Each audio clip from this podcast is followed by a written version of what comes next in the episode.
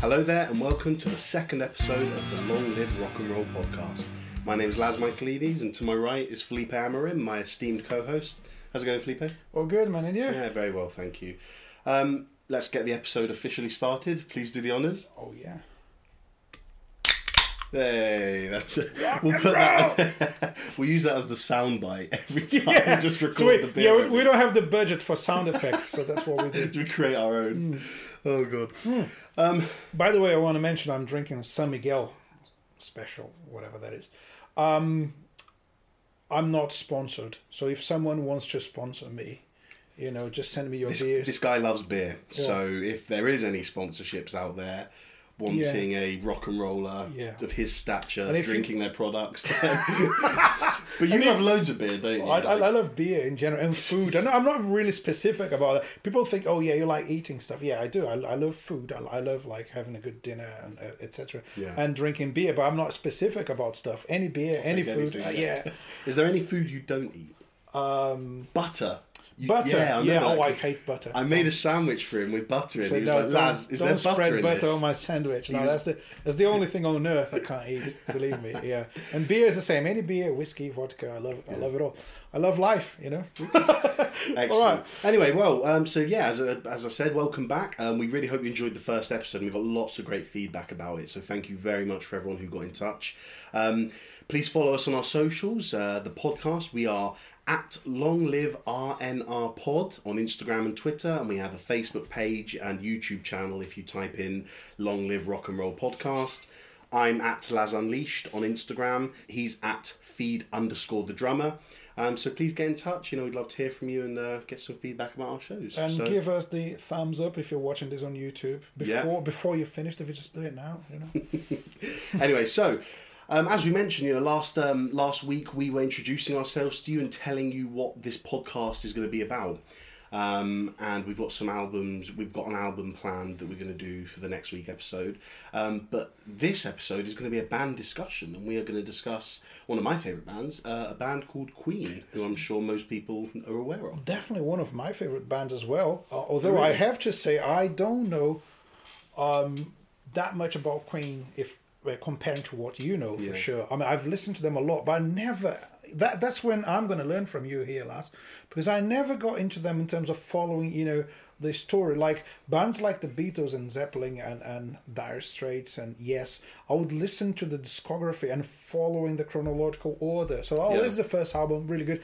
Queen, I know the songs, and I can't tell you which albums they they, they are from. So Well, they're famous for that Greatest Hits 1 album, aren't they? Kind Yeah, everyone knows all of the songs on those. Yeah, but I, I think you know what I used to watch um loads of their the, you know live performance. I had a VHS. Oh, I'm old. You know, you probably don't have that because VHS? Laz is like is nineteen. How old you? I'm 26. Yeah, that's Yeah, it. I mean, uh, a thousand years younger than me, and um, I used to to watch VHS tapes. You know, I had the.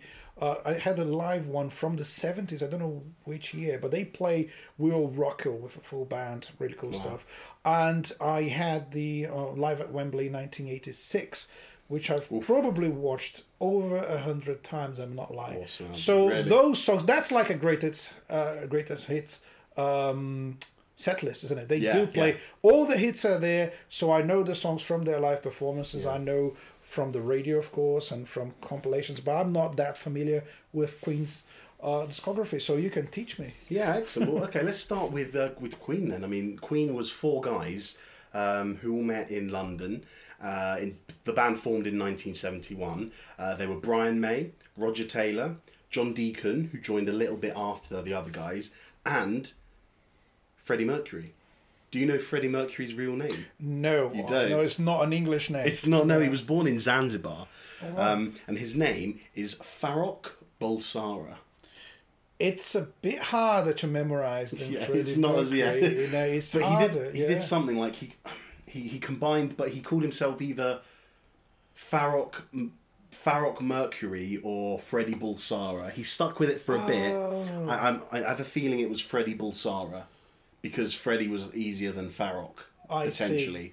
Um, so And yeah, then so eventually he changed to Mercury just because it's just I don't think it? legally I don't think his official name was Freddie Mercury. I think it's his stage name. Yeah, yeah. That That's what everyone I'm saying. That by, at some point he realised that Um, Mercury is a good stage yeah, name. it is a good stage name. Um, so interestingly, the, all the Queen members they met each other. They were all doing degrees in really different subjects. So Freddie Mercury was studying fashion and design, and he went on to do some graphic art and design as well at degree level. Nice. Roger Taylor was studying dentistry because I believe his dad was a dentist. And he had a band. They had a band called Smiles, and it's Yes, pretty much yeah. that was that was actually the, the early version of Queen, wasn't it? was, yeah. It's in the movie and everything, but I, I read about that, and it's uh, yeah, And- it's called Smile because he was a dentist, Exactly. Yeah. So Roger. Taylor was doing dentistry. John Deacon was doing electronics um, at the Chel- uh, well, what's now King's College in London. And Brian May, do you know what he was studying? um, astrophysics. Yeah, Yeah, astronomy He- and physics. He, is- actually finished his PhD recently. Or, yeah, or, or, yeah. he's done a few masters and other things, but what a clever bunch of guys. I mean, I know that no, no slight on fashion, people who do fashion, but I know fashion isn't as what do you want to say? Uh, Well, uh, you would say as- technical or whatever, Yeah. but in fact, um, it's it might be as complex as as like arts in general, as painting and stuff Yeah, like that, I- I because it involves involves a lot. It has a lot of drawings. There's a lot of uh, you know uh, planning and that kind of stuff, and so I think the most relevant thing about that is they are all from different areas, isn't it? What Yeah. does fashion has to do with um, dentistry or or you know astrophysics? Do you think that makes a difference in terms of how you write a song or? or... I do because music was um, it must have been like a hobby slash passion for them. I don't think it was something they went into with um, professional aspirations. Um, as in, I don't think they went in there saying, "Right, we're going to be musicians and we're going to change our career," because they were studying whilst they formed this band Yeah, or they just finished their thing. So they had aspirations to go on and do things in their field. But I mean, doesn't that mean that they they um they had the freedom to play in any way they wanted because it does there's no pressure, no we'll responsibility. get on to that later All because right. their music is so varied and so different because they just did what they wanted. You know, so you're right there. What did we say in episode one? Rock and roll is musical freedom. Musical freedom. There you go. We're, Exactly. we're five minutes in Yeah. and we've we've Yeah. proven that Queen are rock and roll. Yeah, exactly. Um, but it's funny talking about the their backgrounds and what they did and what they're studying because it, it- there's several times where each where, where it came in hand um, came in handy to have these um, educational interests because studying electronics, John Deacon built a guitar amp for Brian May that he called the Deaky amp, and Brian May used it in loads of Queen albums to do his special layered guitars where he'd play loads of harmonies and do loads of different kind of lines overplaying each other and it was really interesting. So um, there's a benefit to John's electronics. Uh, Freddie Mercury in his fashion I mean he looked great didn't he? And looked quite um, and what is it Brian May who has the the sleeves is that it where he's got the, the Oh. material that goes from his wrist to his Yeah. hips and it looks is it not that I don't know. oh well anyway Freddie looked really good anyway with his uh, Well, he there- always there wear was- the leotards You can clearly see the, the, the influence of fashion in that sen- in, in Yeah. that sen- sense because uh, Freddie was really into how the band should look, isn't it? Yeah, and, and I think even if you look at him from the start to the end, his fashion and appearance changed so many times.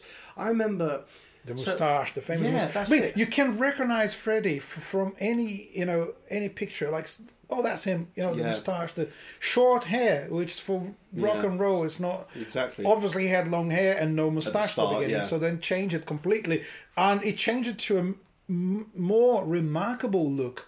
yeah, It's fun, isn't it? Because he kind of looks like a regular guy. It looks like someone you Yeah, find, so. yeah, you know, Yeah, in in, a pub, in- yeah, in a pub. I know. Well, I think I mean from a personal perspective, Queen. I've got a weird thing with bands. You know, I do have a list of who are my favorite top fifteen and twenty bands, but um, I judge it based on how much I love the songs. So, for example, there's a lot of Queen, and I'll openly admit this now. There's a lot of Queen I don't like, and there's a lot of Queen that I don't think is very good. But for me, the songs that they are famous for, and what you know, I don't mean five or six songs. I mean there is a good twenty to thirty songs that everyone Well- knows Queen did, and that I love those songs. How many bands can play a whole set of hits. Of, of hits. Yeah. Like you There's play a two-hour gig, two hour and a half, you know, and everyone in the audience is going to know every single line. Yeah. Some people know the lyrics. They Yeah. that's the thing. I mean, uh, um, just you have to consider, for instance, for us, you grew up here in in, in, in London, right? Yeah. And I grew up in Brazil. Um, we we're both familiar with all their hits, so they are Yeah. massive in South America. They are like massive anywhere in the world. Yeah. It's, it's one of those bands. They, they're just like the Beatles in that sense. Everyone Yeah. knows their hits. Everyone is familiar with the, the choruses and stuff. Uh, maybe there's something about it. Just realize now, they are not as heavy as Led Zeppelin and Black Sabbath, but they are not as um, I don't know light. Let's put it like that. Or pop as the Beatles. You know, they are clearly a rock band. There's there is that element Mm. Yeah. of distorted guitars and loudness, but they're very That's commercial. You know. Yeah, well, the, the thing is, is for their early 70s stuff, so, so yeah, as we said, they started, it formed in 71. Mm-hmm. They actually played their first gig on the 2nd of July, 1971. So it was really, You know your Queen. I love Queen, yeah. Yeah. Um, the early 70s music incorporated a lot of stuff that we've spoken about before as being pivotal to where rock and roll and rock music went. So they drew comparisons to Led Zeppelin quite a lot because of the heavy guitar usage, the fast paced music. Early on, you could easily call Queen a heavy metal band, a hard rock band, a prog band, a psychedelic band. They had everything. They, they were they really were pushing the boundary of what it meant to be rock in So, those days. as you know them better, I'm going to ask you this: Is you, do you find all those elements in a single album, or they actually, you know, change it um, throughout the career? Um, well, certainly in the first few albums, it's a very consistent sound.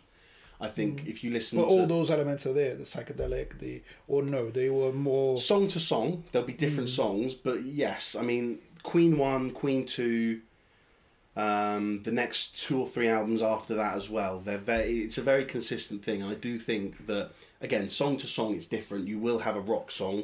You will then have a ballad that he plays on the piano, and then you could get a really psychedelic song. I don't mean psychedelic with all these crazy sounds and you know this and that, but like we were talking about, um, innovative, pushing the boundaries stuff of Yeah. how they were using their instruments, how they were producing, Which- how they were mixing stuff. which relates to what we said. They didn't necessarily had to make a living out of that, No. as they had other careers like lined up. They could be doing did, something yeah. else. So you know, you if you play music for fun, let's put it like that. Um, in in a good in a good way, like I'm playing this because I like doing this and I want to do it in my own way, and they didn't have to fit in a specific label and a specific Yeah. style, uh, but they were kind of. Um, you know, you can, you can see that from all their performances how comfortable they are on stage. Again, just comparing with Robert Plant, uh, wasn't comfortable on stage for the first few years because it was like, am I am I going to make it? There was that element of this: is this going to be my career? Is this going to happen? Whilst uh, Freddie and, and, and everyone in, in the band they were just like, yeah, we're cool. You're on stage. We're all. And there's one thing about them, apart from John Deacon being really quiet on stage and a quiet personality, let's put it like that, they were s- somehow all of them were frontmen. Somehow, Yeah, I mean, They- they Freddie were- stands out compared to any frontman in the world, but that's another topic. But if you see, like when when Roger Taylor's singing "I'm in love with my car," he's a frontman in that song. Not only the lead singer, he's the frontman. What do you think? Um, I think in more ways than one. I think you know a lot of that time. I, I don't want to say that um, you know bands didn't write songs together because that's obviously not true. But we were talking about Jimmy Page, who was the primary songwriter for Zeppelin. Um, a lot of bands. Lennon have had- McCartney with the Beatles, Exactly. Martin Knopfler with Dire Straits. These guys all wrote songs. Queen, every member of Queen wrote a song. Um, and as you'll have seen from our uh, from one of our Instagram posts leading up to this, I, I did a introducing John Deacon to you all uh, because he is the less the, the lesser one known of Queen to most Yeah. people. John Deacon wrote many of their hits. He wrote "You're My Best Friend." He wrote another one, "Bites the Dust." Um, he was wrote um, No, no, he, he One wrote Vision. no One Vision and uh, I Want to Break Free. That's it. and Friends Joan Will Be Friends. Four Wow, of those I mean, are could so be considered Joan Queen's biggest Deacon, songs. yeah, Joan Deacon himself wrote like almost a whole set list worth of of hits. Easily, yeah. Like wow, Um, and I think when you factor into that, that Brian May wrote so many great songs. Um, Freddie Mercury and May together did loads of great ones, and Roger Taylor as well. You know, I'm in love with my car. Is there a is there a more rock and roll tune in seventies rock? Like he's in love. it's silly, you know, but it's intentional. I I love the lyric where he goes, "Tell my girl I have to forget her. I've got to buy me a new carburettor." he just he, he loves it. He doesn't give a shit. He just Yeah. wants to like he's in love with his car. and then There he's you you know he, he, playing that like heavy groove, um, grabbing cymbals. It was really good at that. Yeah. and also singing those high pitched notes. falsetto. He was Yeah, stunning. it's wow, what a singer he was. Yeah. he is still sings Yeah. really well. How old is he now? Seventy something. He still sings really well and plays drums like uh, to Exactly. an amazing level. Uh, you know, uh, that's the thing. I mean, um, those guys they had, they all had the, the you know vocal uh, skills. I mean, I, I don't know. I think John Deacon didn't sing live. But I, I think he recorded some of the BVs as well. But John Deacon was very quiet. That's part of the reason they invited him into the band because they were all such personalities that they were like, we need a quiet bassist. well, Um, typical bassist. Yes, player. yeah, exactly. Um, so yeah, he was he, he was invited into his band for his quiet demeanour. He was very. Um, I'm not sure he'd necessarily agree with whoever was being. Would you put that on your CV? I'm quiet. I have a quiet demeanour. Yeah. Um, yeah, so so yeah, early in the seventies, th- th- their breakthrough came, if you want to call it a breakthrough, with the second album, so Queen Two, which got to number five in the UK charts. Um, so that was their first entry and success into the UK market. They played on Top of the Pops just after that album was released, and they played the Seven Seas of Rhye, which is one of my favourite songs. Wow. And that got a really on top of the pop. on top of the pops. There was another. It wasn't just that song. They did Seven Seas of Rhye and something else, but that was the one that the audiences reacted to and loved. Really, um, On top of the pops was like, I mean, for those who who are not familiar with Top of the Pops, that show, it's like, if you had a song in that show, that's it. You have a career. You have, you know, well, it was it was the UK's version. Well, it was the UK's version of getting the music out there, showing what's in the charts, what's in the hits. and bands wouldn't perform live. They would be playing to a backing track, but the singer had to sing live. So Oh, really? lots, yeah, lots of pressure on the singer. I think there was something about the musicians union or whatever. Uh, it was illegal somehow to not perform live or entirely live vocals. I think uh, I might be wrong about this, but I'm Yeah. quite sure it's it's um, yeah the singer had to perform live. I know I know that was the case. So. Um, so you would have Freddie singing live, Yeah. uh, even the back and vocals, everything would be live, but the the rest of it is just like uh, playback. But in any case, uh, being featured at that show, Big deal. Yeah, big deal. big well, deal. after that, they got a bit of notice because they went and supported Mott the Hoople on tour oh nice. straight after. Yeah, it's a good gig, isn't it? So I, and then uh, there was still like so, that was first album. We're still talking No, about no, the- second the album. Queen Two, yeah, nineteen seventy four. Hold on, I've got it here. Oh, nineteen Lazarus notes. Yeah, Yeah, I, you know, I'm, He's- I'm right he's about- organised. I'm I'm right not. about most. I remember most things, but every now and then I need a reminder of when an album came out. But yeah, that was 1974. Not Um, a problem. You can even pretend you don't have the notes. You know, so we, we just have to angle the camera in a way that Yeah, I just I look at the t- I look at the table for my uh, for my thoughts. To, everything we do here is for is for real. So if we, if we're reading notes, we're gonna let you know. Uh, but yeah, Um, then yeah, so after that, I mean, that's when their fame kind of skyrocketed, if you like. They were selling out shows. They were going on tours on their own after Mott the Hoople. yeah. So it wasn't, you know, it wasn't just they were leeching off of other people's success.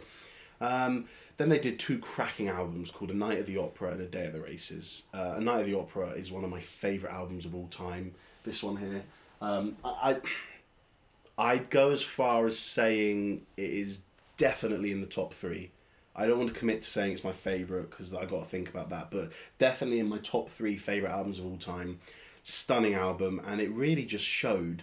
This is the important part: is that whilst Queen One and Queen Two and Sheer Heart Attack showed that kind of rock, psychedelic, heavy metal side of Queen, A Night of the Opera had just so many different songs. If we take it and have a look at it, um, I hope the songs on the back. Yeah. Um, Death on Two Legs is a hard rock heavy metal song. Lazing on a Sunday afternoon is Freddie Mercury sitting at his piano, acting. I don't know what you call it. It's almost like show music. He puts on an accent. He goes, "I go off to work on Monday morning," and he's just—it's like it's a show tune, and he's at a piano in a bar. Yeah. Uh, I'm in love with my car. Pure driving rock. Yeah. You're my best friend. That's pop. Yeah. It's a pop tune. It is, yeah. Um, 39 is Brian May's tune of it's like a it's an acoustic ballad of him telling a story of what happened in 1939. It's gorgeous. A Couple more rock tunes. Seaside Rendezvous, same thing. Freddie Mercury at a piano talking about the beach, you know. Um, and you've got a bunch of other great rock tunes here. Love of My Life, which was just a ballad by Freddie on the piano. I'll, I'll, I'll tell you that that's that is a beautiful song and it's a sing along song, isn't it? You, Yeah. They they used to do it live and uh, most of the song would be sung by the audience Yeah, instead instead of the it, yeah. band. I, I mean, how many bands can actually do that? So you just say you just you know hold the microphone and wait for Yeah. people to sing along. So that album was so important, and I'm, I, I, I'm telling you, we will do an album episode on that one because there's Yeah. just so much to discuss. Um, and So- it's so pivotal because Yeah. it showed that you can be a rock band and write other stuff as well. Yeah. You know, but but so so much different stuff. Not I'm not I'm a rock band, but we'll do uh, a psychedelic rock song, or we're a rock band and we'll do a pop tune. Like I said, show tunes. Yeah. Doing that Seaside Rendezvous and the Lazy on a Sunday afternoon. How many other bands are going to have Like theatre music, isn't yeah, it? yeah, But then I think so much of that is down to Freddie Mercury. Because he was extravagant enough to say, let's do something All different. right. Here's the thing. I, I- do have. I think it's a question. Let me think if I can uh, organize this as a question.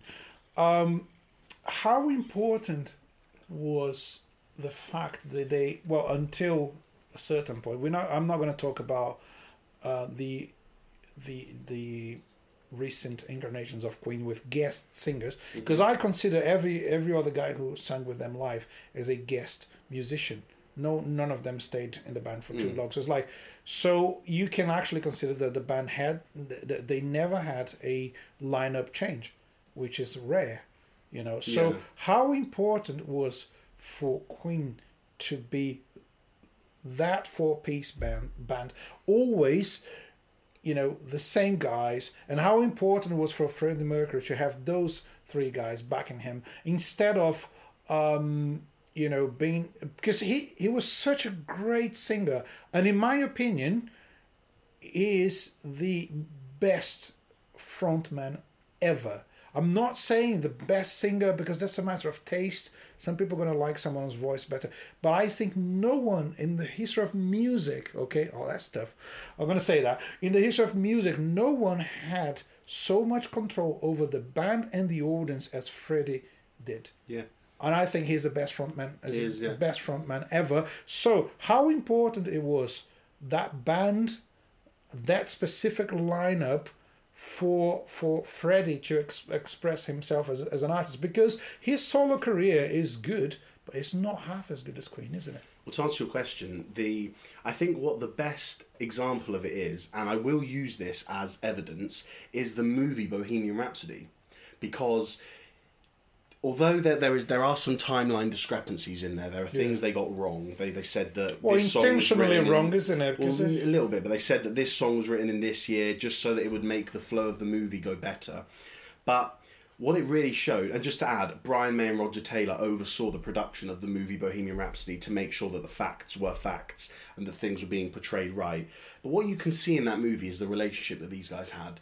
And I mentioned that John Deacon was quiet. Well, that fitted in perfectly. Yeah. If you had four huge personalities, that wouldn't have worked yeah, because there would have been too many clashes.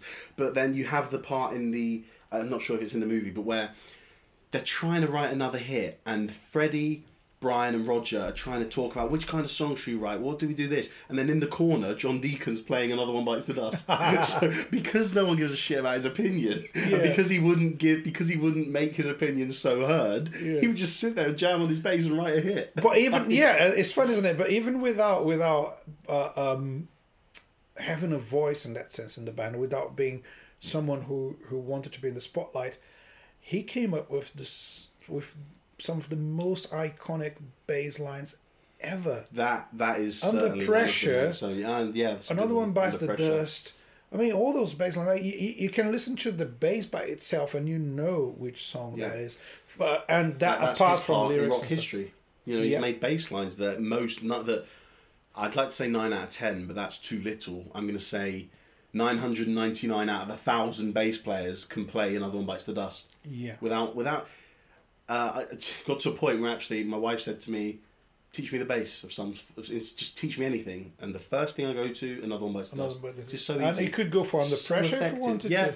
rhythm's a little like- harder on that one, but for beginners, another one bites the dust is just so easy. There you go. So easy. But that's the that's the simplicity of it is that the notes are in the right order, the rhythms are simple, but it works with, with Roger Taylor's drum beat. Again, if you if you if you're if your whole life is not music, maybe like in his case, if you have other interests, other stuff, there's no ego when you're writing a song, Yeah. isn't it? It's Yeah. like, well, I just want to do this because because I want to do this. Exactly. and uh, so it's all about it's definitely all about the music and i think i think you can hear their personalities in terms of or the way they play you can't imagine bohemian rhapsody without roger taylor's high pitched notes Yeah. So in that sense I, if, if i want if if i could answer my own question i think you couldn't have um, freddie mercury as that big star without the bass lines written No, by john you're deacon right. with, without that guitar tone by brian may Easily. and without uh, the groove and the backing vocals by roger taylor Yeah. he could he, he wouldn't be as good without them i guess and he wasn't No. as good without them Well, the thing is, is in the, in that mid seventies time, they started to find their own sound. Yeah. That's when Queen became Queen. Like I said, you had the quirky songs that they did, but that was still Queen. Yeah. Regardless of the fact it wasn't a hard rock tune. Um, the the three albums, A Night of the Opera, Day at the Races, uh, and News of the World, they all went into the top ten immediately of the album That's charts insane. because that and that's how Queen kind of elevated themselves in the mid seventies to become that big band. Everyone knew who they were at that stage because they had those hits, you know, and it worked so well for them.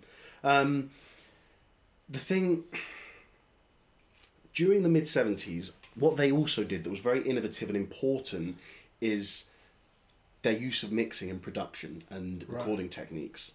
Now, uh, there's a song called Brighton Rock, which is on an early Queen album, where Brian May, he th- there's a guitar solo, but I'm hesitant to call it a guitar solo because it's not on the high end of the bass going, uh, the guitar going. dee, dee, dee, dee, dee. He's playing heavy riffs that go back and forth. He goes, uh, you know, to the right and the left of your ear. It goes. Right. "Dugga-dugga-dung, dugga-dugga-dung, dugga-dugga-dung, change from one side to the other. and it goes, and he's just playing with these rhythms, and it's just fantastic. That's a song called Brighton Rock. Again, we'll put it in the playlist for this episode. Um, it's so innovative and so different, and you have to wonder that is it is it John Deacon's love of electronics that made him think, well, let's, let's, let's and- experiment with these how- signals how- and send signals to the left and right, pan it to each side of the of the speaker. How about the fact that Brian May built his own guitar? It's like Yeah. that does doesn't that make a huge difference in, in terms of sound? Because in rock music, guitars they define the sound of the band, the loudness and the style and, and, and everything. So a drummer would play louder if there's more distortion or, Yeah. or if the guitar is louder, whatever. And the, the tone of the guitar and the overall sound of guitar will definitely define how the whole band sounds. And you can't find any other guitar in the world that sounds even close to that one because He made it with and his dad. I know some people who don't like that tone, but the point is, it's unique. Yeah. You know, Yeah. he, he built it himself with his dad, isn't it? His dad. Uh, Yeah, in 1963, I think, and that's Yeah. what he started his love. it's the Red guitar. Special, is it? Isn't it the name? Is that what he called it? The I Red think it's called the Special? Red Special. Well, it is certainly and he special. only has one of it, and that's it. Yeah. For those of you who don't know, Laz is famous for his love for wearing shorts. isn't Yeah, he? I do He- love wearing he- shorts. He's all about feeling comfortable, and uh, if it's just you know slightly hotter than usual, he's gonna go for shorts. That's not Uh, true. I'll wear shorts when it's cold as well. When it's cold as well. anyway, so that is that. That has been a controversial moment on tour because uh, we demand that people use people wear trousers in the band because it's shorts and not rock and roll. That's but you can argue with that. But Uh, we're going to do an episode on Yeah, whether shorts are rock and roll. yeah, we can do a whole episode about shorts. But now we have a segment called Lazarus Shorts, where Lazarus is going to say some short things. Really, the shortest uh, um, phrases he Yeah, could. and we're not even going to with. discuss it afterwards because this No, is no, purely opinion. that's short. So, ladies and gentlemen, Lazarus Short.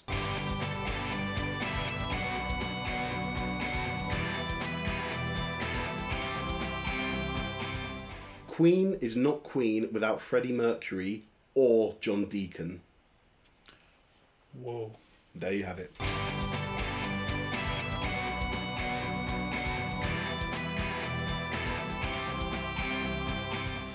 Excellent. Right, what have we got on the notes? Yeah, so um, mid 70s stuff, like we said, elevated them, really pushed them through, um, to their stardom, if you like, and they found their own sound. They still stuck with the rock stuff, but they made it their own. I think that's Yeah. very obvious to hear with songs like Bohemian Rhapsody, uh, You're My Best Friend, you know, all those ones that are a rock, but with the Queen sound in it.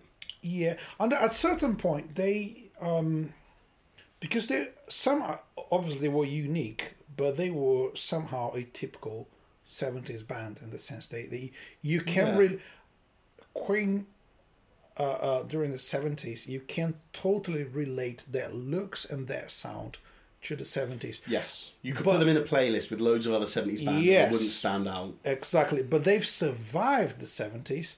They went way beyond that, and uh, they became a typical band from the eighties as well. So, uh, how I mean, how do you feel about that change? You know, becoming like because Well, personally, in the eighties they're not. Can they still be considered a rock band? That's, that's Well. I, I don't like their 80s albums because I don't like Mm-hmm. the music on it. Interesting. I mean, when I was doing the research, I found I I thought it was important to get loads of quotes because for a band like Queen, who have changed so much depending on what. We'll come on to this later, but that actually, may as well cover this now. Queen did what they had to do to survive in this industry. It is a cutthroat music industry. Myself and Felipe, I mean, you've been a musician for 20 years. Yeah. I've been a professional musician for seven or eight years now. We've already experienced how hard it is to be able to navigate your way and survive Yeah. when And there are it- so many drummers and bassists competing for the same gigs.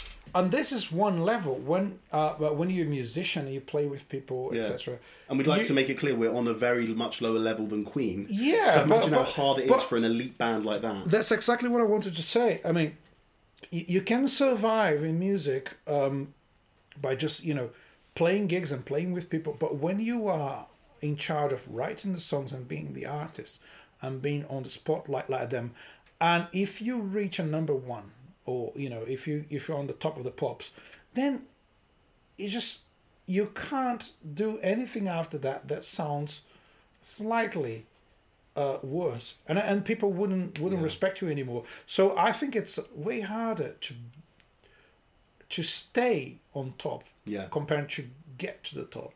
Well, I'll read And you some quotes that. I found because these are really interesting, and I've got I got about three quotes from each member of the band um, that I found really interesting that could pertain to the, to this episode today.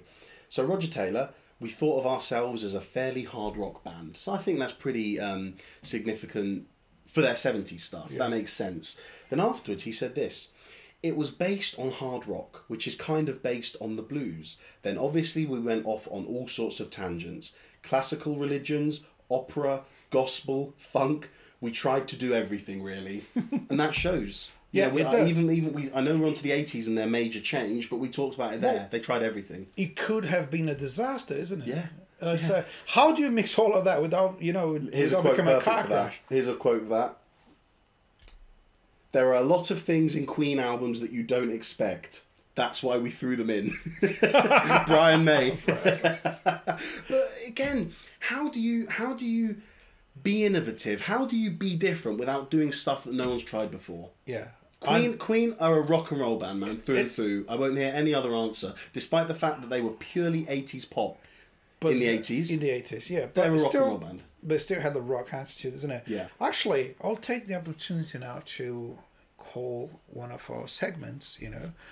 Um, if you guys are still not familiar with this show, we have Laz Unleashed, uh, which is a segment where Laz is going to give some of his controversial opinions about uh, today's topic or Oh, about any topic. Let me find it. So, I, I think my job here is, is to be chaotic because Laz is organized. No, I'm the chaos one because I've got to be controversial. Well, that in, just in terms of opinion, but Oh, you're organized. You know, you have your Yeah. notes. You follow a structure. I'm just here, like you know, throwing things. So, um, let's go for Laz Unleashed.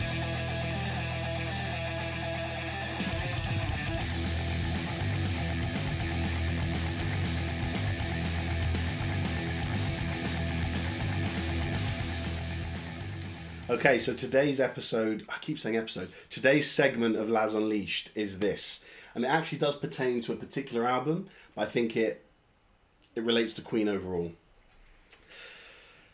The Prophet's song, which is a song, Never heard. is better than Bohemian Rhapsody. Well, that's a powerful statement. It is, and I'll tell. I'll, I'll explain my reasons why. The Prophet song and Bohemian Rhapsody are both on the same album. They're actually both on the same side of vinyl. They're both the uh, side B of the Night at the Opera. Does anyone but you know that song? I mean, It's, it's on their most famous album, so I assume they must know it. Um, the Prophet song is very similar to Bohemian Rhapsody. It has a quiet intro, builds up and has a verse, gets a bit heavier, has an operatic section that really mixes you, know the, the panning of the speakers and really pushes the production value. Then they both kick into the famous riffs, you know, the Bohemian Rhapsody. Prophet's song has its own heavy riff. The difference for me is that Bohemian Rhapsody, after that riff, it calms down and it goes back to the intro, which is lovely. But then it kind of ends a bit abruptly. The Prophet song gets to the pinnacle of the movement and then gradually eases you down. It's got another chilled verse and then it plays the little guitar intro that it does at the start. So for me, the Prophet song starts here, takes you all the way up to the top, and gradually brings you back down to where you started. For me, completing a Nice. perfect musical journey. Bohemian Rhapsody starts at the same place, ends up at the top in the same level, but it has a quick drop off. I'd love Bohemian Rhapsody to be a little bit more extended. After that heavy section, throw in another verse maybe, and then end it with just that piano thing. Dun, dun, dun, So dun, you dun. just you're just rewriting Bohemian Rhapsody here. Are you? Are you I'm not rewriting. I'm saying that for me, I Um, think I'm the going to interrupt song. you. I'm going to interrupt you to do my disclaimer. Uh, the opinions expressed in Laz Unleashed segment, they do not reflect Felipe's opinions. Okay, Terms just and conditions apply. Yeah. um, no, listen. In, in all seriousness, Bohemian Rhapsody is a masterpiece. It is an incredible work of art, and uh, as we know, it is the most famous Queen song. It's one of the most famous songs ever. Let alone of Queen. Let alone of Yeah. the seventies. Let alone of rock ever. I wonder if the Prophet song, if they had te- the other difference is the Prophet song is eight and a half minutes and Bohemian Rhapsody only five minutes, so Bohemian was more radio accessible. I just wonder, you know, the Prophet song for me did everything Bohemian Rhapsody did in terms of innovative, uh, in terms of innovation, new techniques, crazy music, hard rock I see. It's got the same and more, elements, but you and a think little it's a, more. okay, It- same me- elements, but a, a better song in your opinion. Yeah. only because it had a little more. The journey feels more complete for Prophet Song for me. Bohemian Rhapsody, I wanted a little more and I didn't get it. Despite that, Bohemian Rhapsody is a 10 out of 10 song. I won't take that away. I just think personally the Prophet Song is a better piece of music. than I'll listen to that. I should be ashamed to say that I don't know the song, so I'm we'll going to listen it to when it. we do the album. All right. Yeah, and you can, yeah, can, yeah. We'll come back I will to have to. Yeah, I'll have to do my research. We'll reference this. the proper. Well, uh, do you know what? I want to. I want to take us into another segment right away. Oh, Um, okay. Yeah, because we're talking about songs specifically. So let's talk about the top five.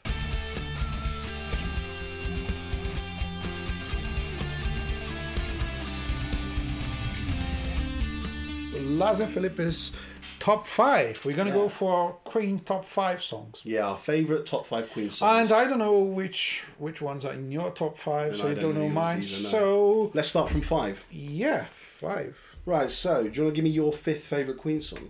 Yeah, I will. I want to break free. Tell you why. I mean, I when I first heard that song, it was like, do you know when they stop? That's when there's that break. Boom. I want to break like, free. how can you not sing along to that?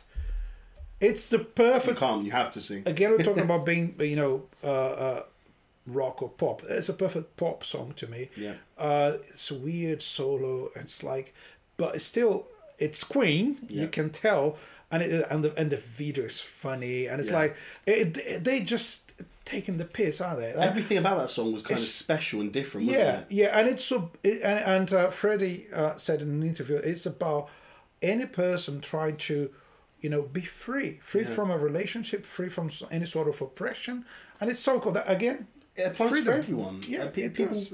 People It can listen to how they want, can't they? Yeah, it's fantastic. Yeah, Well, my number five is a song called "Good Old Fashioned Lover Boy," which is a great little. Again, it's one of Freddie Mercury's. It's almost like a musical piece, like you, something you'd hear in a musical theatre.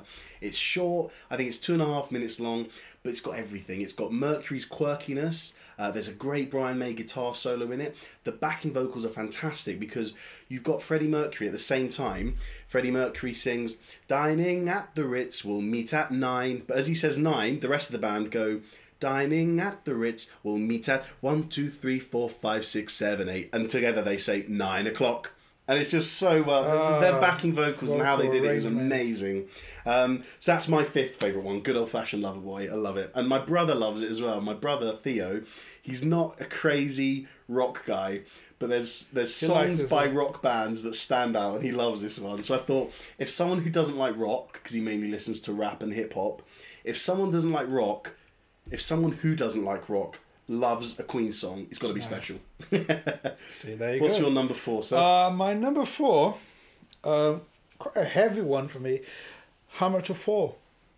I John mean, Deacon, did he write that? Don't know who wrote Uh, that one. I I, have no idea. Might be, might have been Brian May because it's his I kind think of Deacon did. Friends Will Be Friends, yeah. Yeah, so yeah. Hammer to a great It's just, tune. it's it's heavy. It's hard rock. Um, could have been a Led Zeppelin song. It's that Yeah, that yeah. sort of stuff. Again, that relates to their like seventies uh, um, Yeah. style. And it, it, it could be, it could have been played by any band uh, from the seventies Yeah. in a sense. On the other hand, has the unique voice of Freddie, and, and uh, That, that just pushes any song of just- to another level, doesn't it? It's just strong, you know. Love Yeah. it, love it. Your number four? My number four, right? I'm, I've taken some liberties with this one because it's three songs that that run into each other, and it's from Queen's third album. And But each- they can be considered one song because they I kind of think they wrote it as one song. I think I think the cheating, studio cut it into three. you cheating, but I will Can take I not it. have it then? No, So you can. one? No, Okay. you can. You can have it. It's from It's the your show, man. Can do whatever. Our show. Okay. Yes, we can do whatever we Um, want. yeah, well, we can do everything. yeah, yeah, fine. You can do yeah. 15 songs in your top five. Why not? right. Um, so, Tenement Funster slash Flick of the Wrist slash Lily of the Valley. It's an, it's almost like a piece of classical music because Tenement Funster is this slow rock tune that Roger Taylor's singing on, um, and it's almost like it's almost like a prelude to "I'm in Love with My Car." Even though it's different albums, you can hear Roger Taylor. You can I'd imagine putting these two pieces of music next to each other and then flowing seamlessly in. It's a it's not acoustic because there is some heaviness in it, and the guitar does come in as well as the drums, but it's a it's an apprehensive tune. It's leaving you on the edge of your seat. You're wondering where this is going to go. And then you go into Flick of the Wrist, which is just this fantastic, dark, almost metal. He plays a lot of harmonic minor scales in the guitar, and it's dark and dissonant. And then it just out of nowhere goes into Lily of the Valley, which is this gorgeous piano based tune that Freddie sings. It's just Freddie and the piano. I mean, there is other parts, but just what like Love of My Life. So again, very Stunning. experimental. isn't it? Stunning, yeah. really great, and it's a lovely. It, altogether, it's about seven and a half minutes, I think. But like I said, they cut it into three tunes.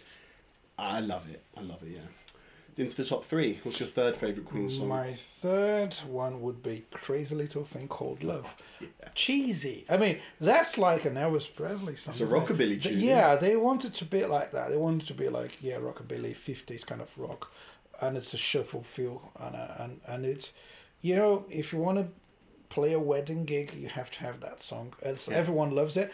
It's cheesy. It's pop. It's it's you know rockabilly, and again they were clearly just having fun. yeah. So, you know, crazy little thing called love. What a way to describe love. What a way to, you know, to, to write a love song. Lyrics are lovely as well, oh, it's, it's amazing, you know. Yeah. I love that. Yeah, your number. Well, my number, three, then. yeah. I've gone for "Love of My Life," which is on the Night of the Opera Oh, album. from love to love. Yeah. Um, this, uh, it's almost like words can't do it justice. It is one of the most emotional, heartfelt songs I've ever listened to.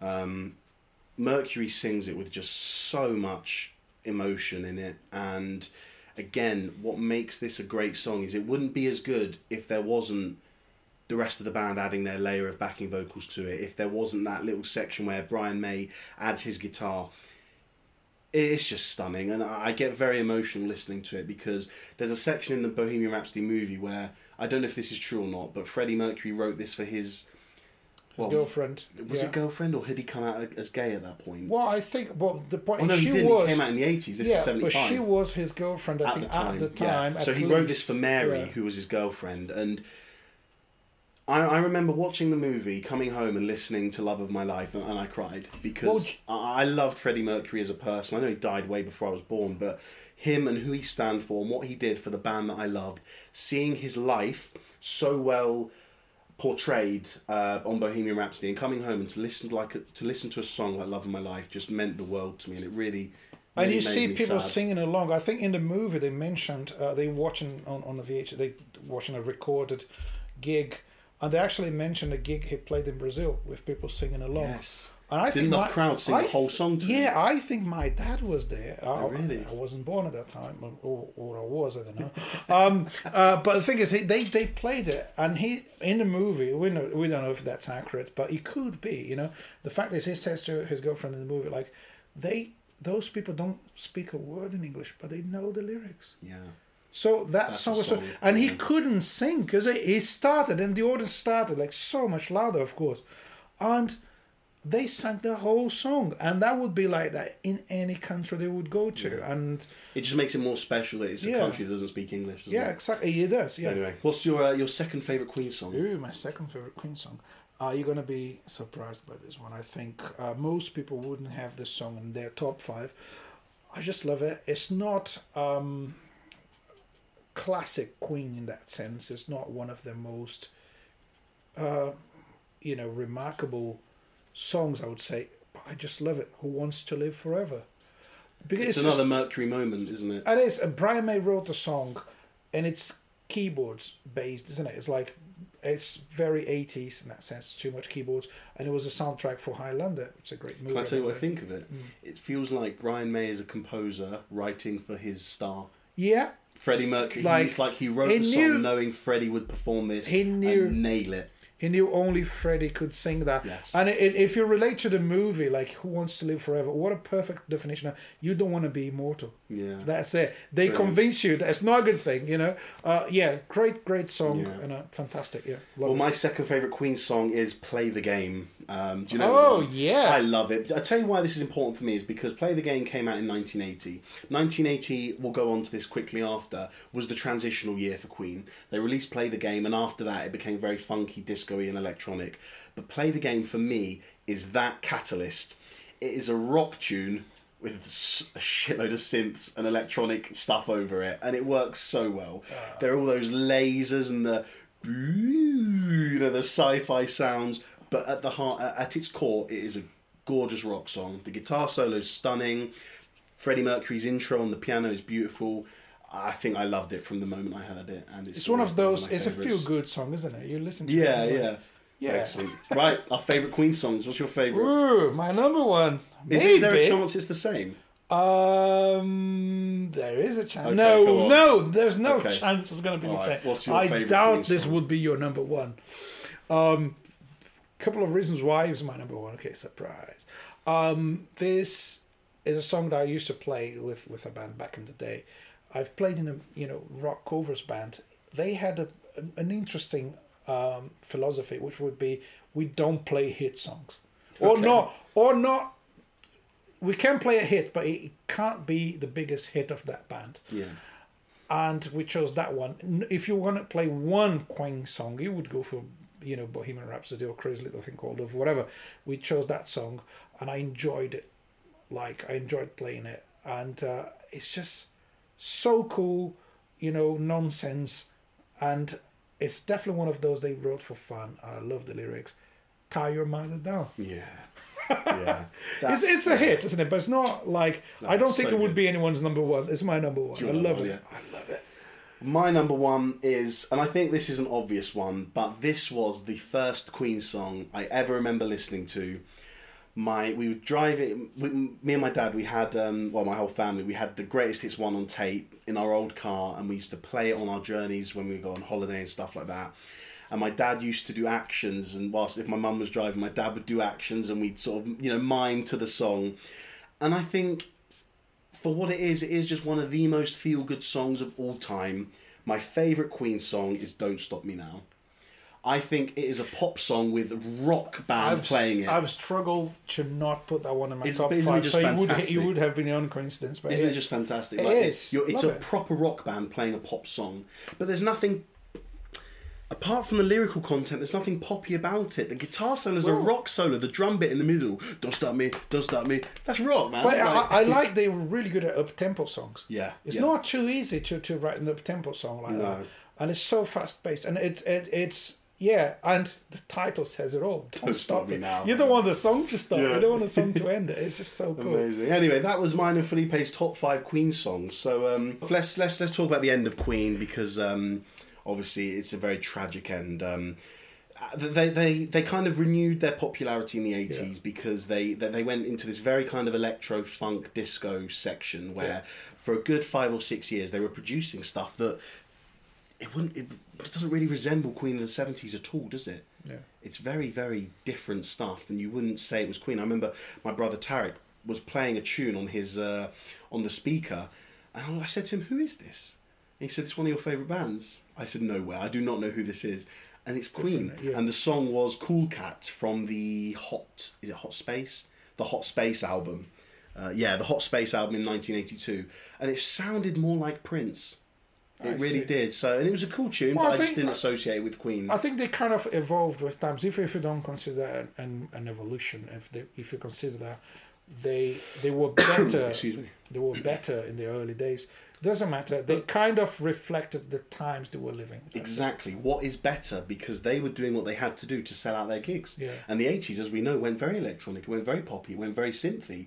Queen did what they had to do to survive. And I think there's a line of that in the movie, in the Bohemian Rhapsody movie, or maybe it was an interview with Brian May, but they I think they've said openly, we know that we didn't stay a rock band for forever. You know, we, we did what we had to do to survive in this industry. But they never. I think they never claimed to.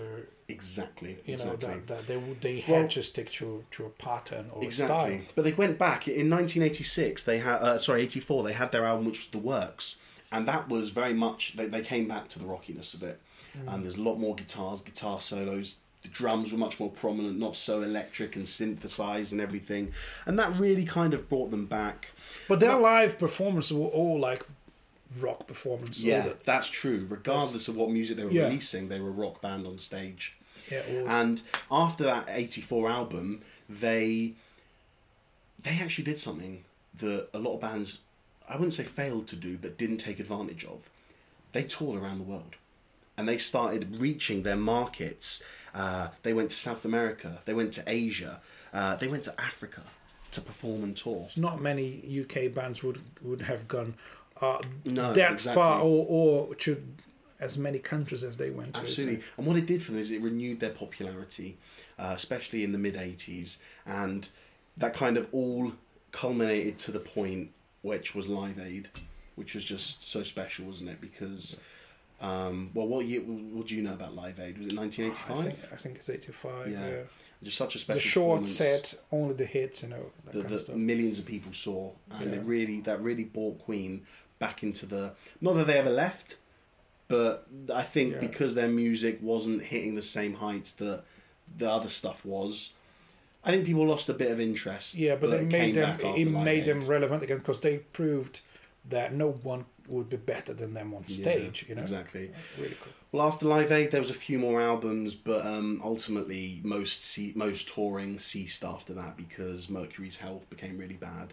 Um, it, we didn't go public with it straight away. Uh, actually, he left it very late to go public with it. And actually, the day before he died, that he made the announcement. Yeah, although people like to talk about uh, Mercury's private life and stuff like that, I think he wasn't. Uh, that kind of guy who would be talking about his his stuff, his health and No, his no, relationships. yeah. Like I'm a musician, I'm doing music, so Yeah. let's talk about my music, isn't it? So yeah, I mean that, and that's the tragic part. I mean they released Innuendo uh, in 1991, which was the final album with uh, Freddie Mercury sort of singing live on it.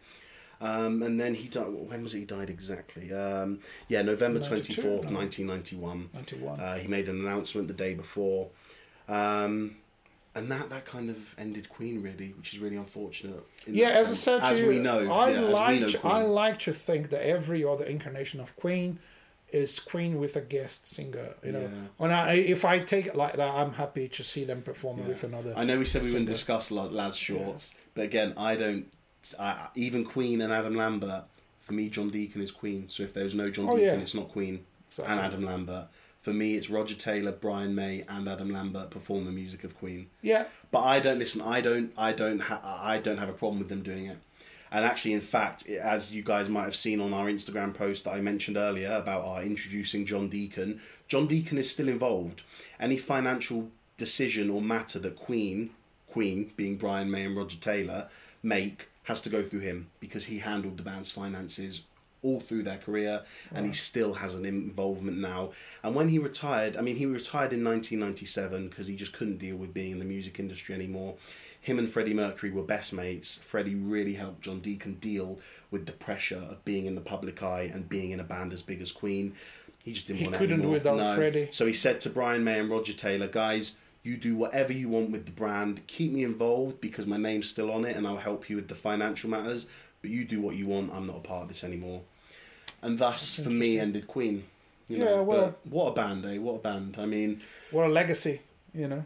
but through so many different levels, you've got legacy because of the bass lines that John Deacon wrote. You've got Yeah. the legacy because Freddie Mercury was the greatest frontman of all time. Yeah. You've got the legacy because Brian May was a fantastic guitarist whose techniques and innovations of the guitar and producing took guitar to a new level.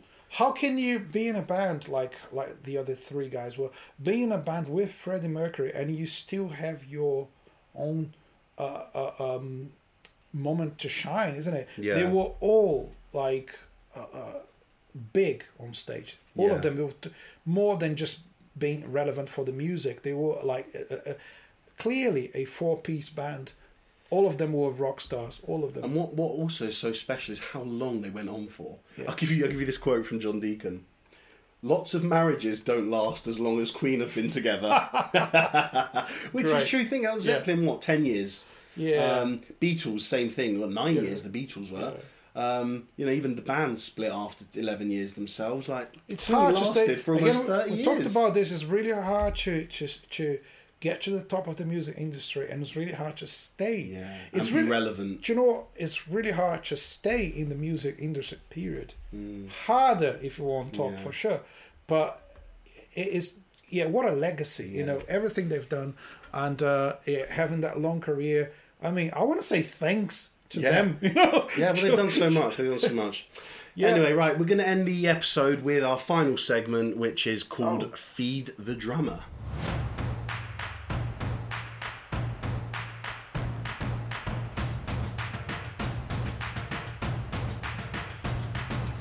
So, what we have for Feed the Drummer today, um, for those who are watching on the YouTube, this is uh, we have pork scratchings. Pork Do you know what they are? scratchings. No, it's it's it's the skin. Yeah, no, no, I oh, you know, know what it is. yeah, there you yeah. go. Well, enjoy. Don't have it too close to the mic because it's very crunchy. i don't know what you mean with Okay, this well- what's the relation between this Well, I'm not going to make you guess because it's uh, as we said last time. I'm not going to do puns on song names or musicians because I think Jeff Porcaro irritated you a bit, was didn't that it? That was terrible Um, so what I'll do is you can eat, and I will say that I'm going to introduce you to a Queen album based on what you're eating. which one Well, have a guess first. What are you eating? You're eating pork scratchings, which are Yeah. pig fat. Hmm? You're literally eating the fat of a pig. yeah So I'd like you to introduce you to the Queen album, Sheer Heart Attack. good if you eat too many of these, I promise a heart attack is coming. Have- anyway, have a listen to the whole the album. Queen. so thanks for that. you have.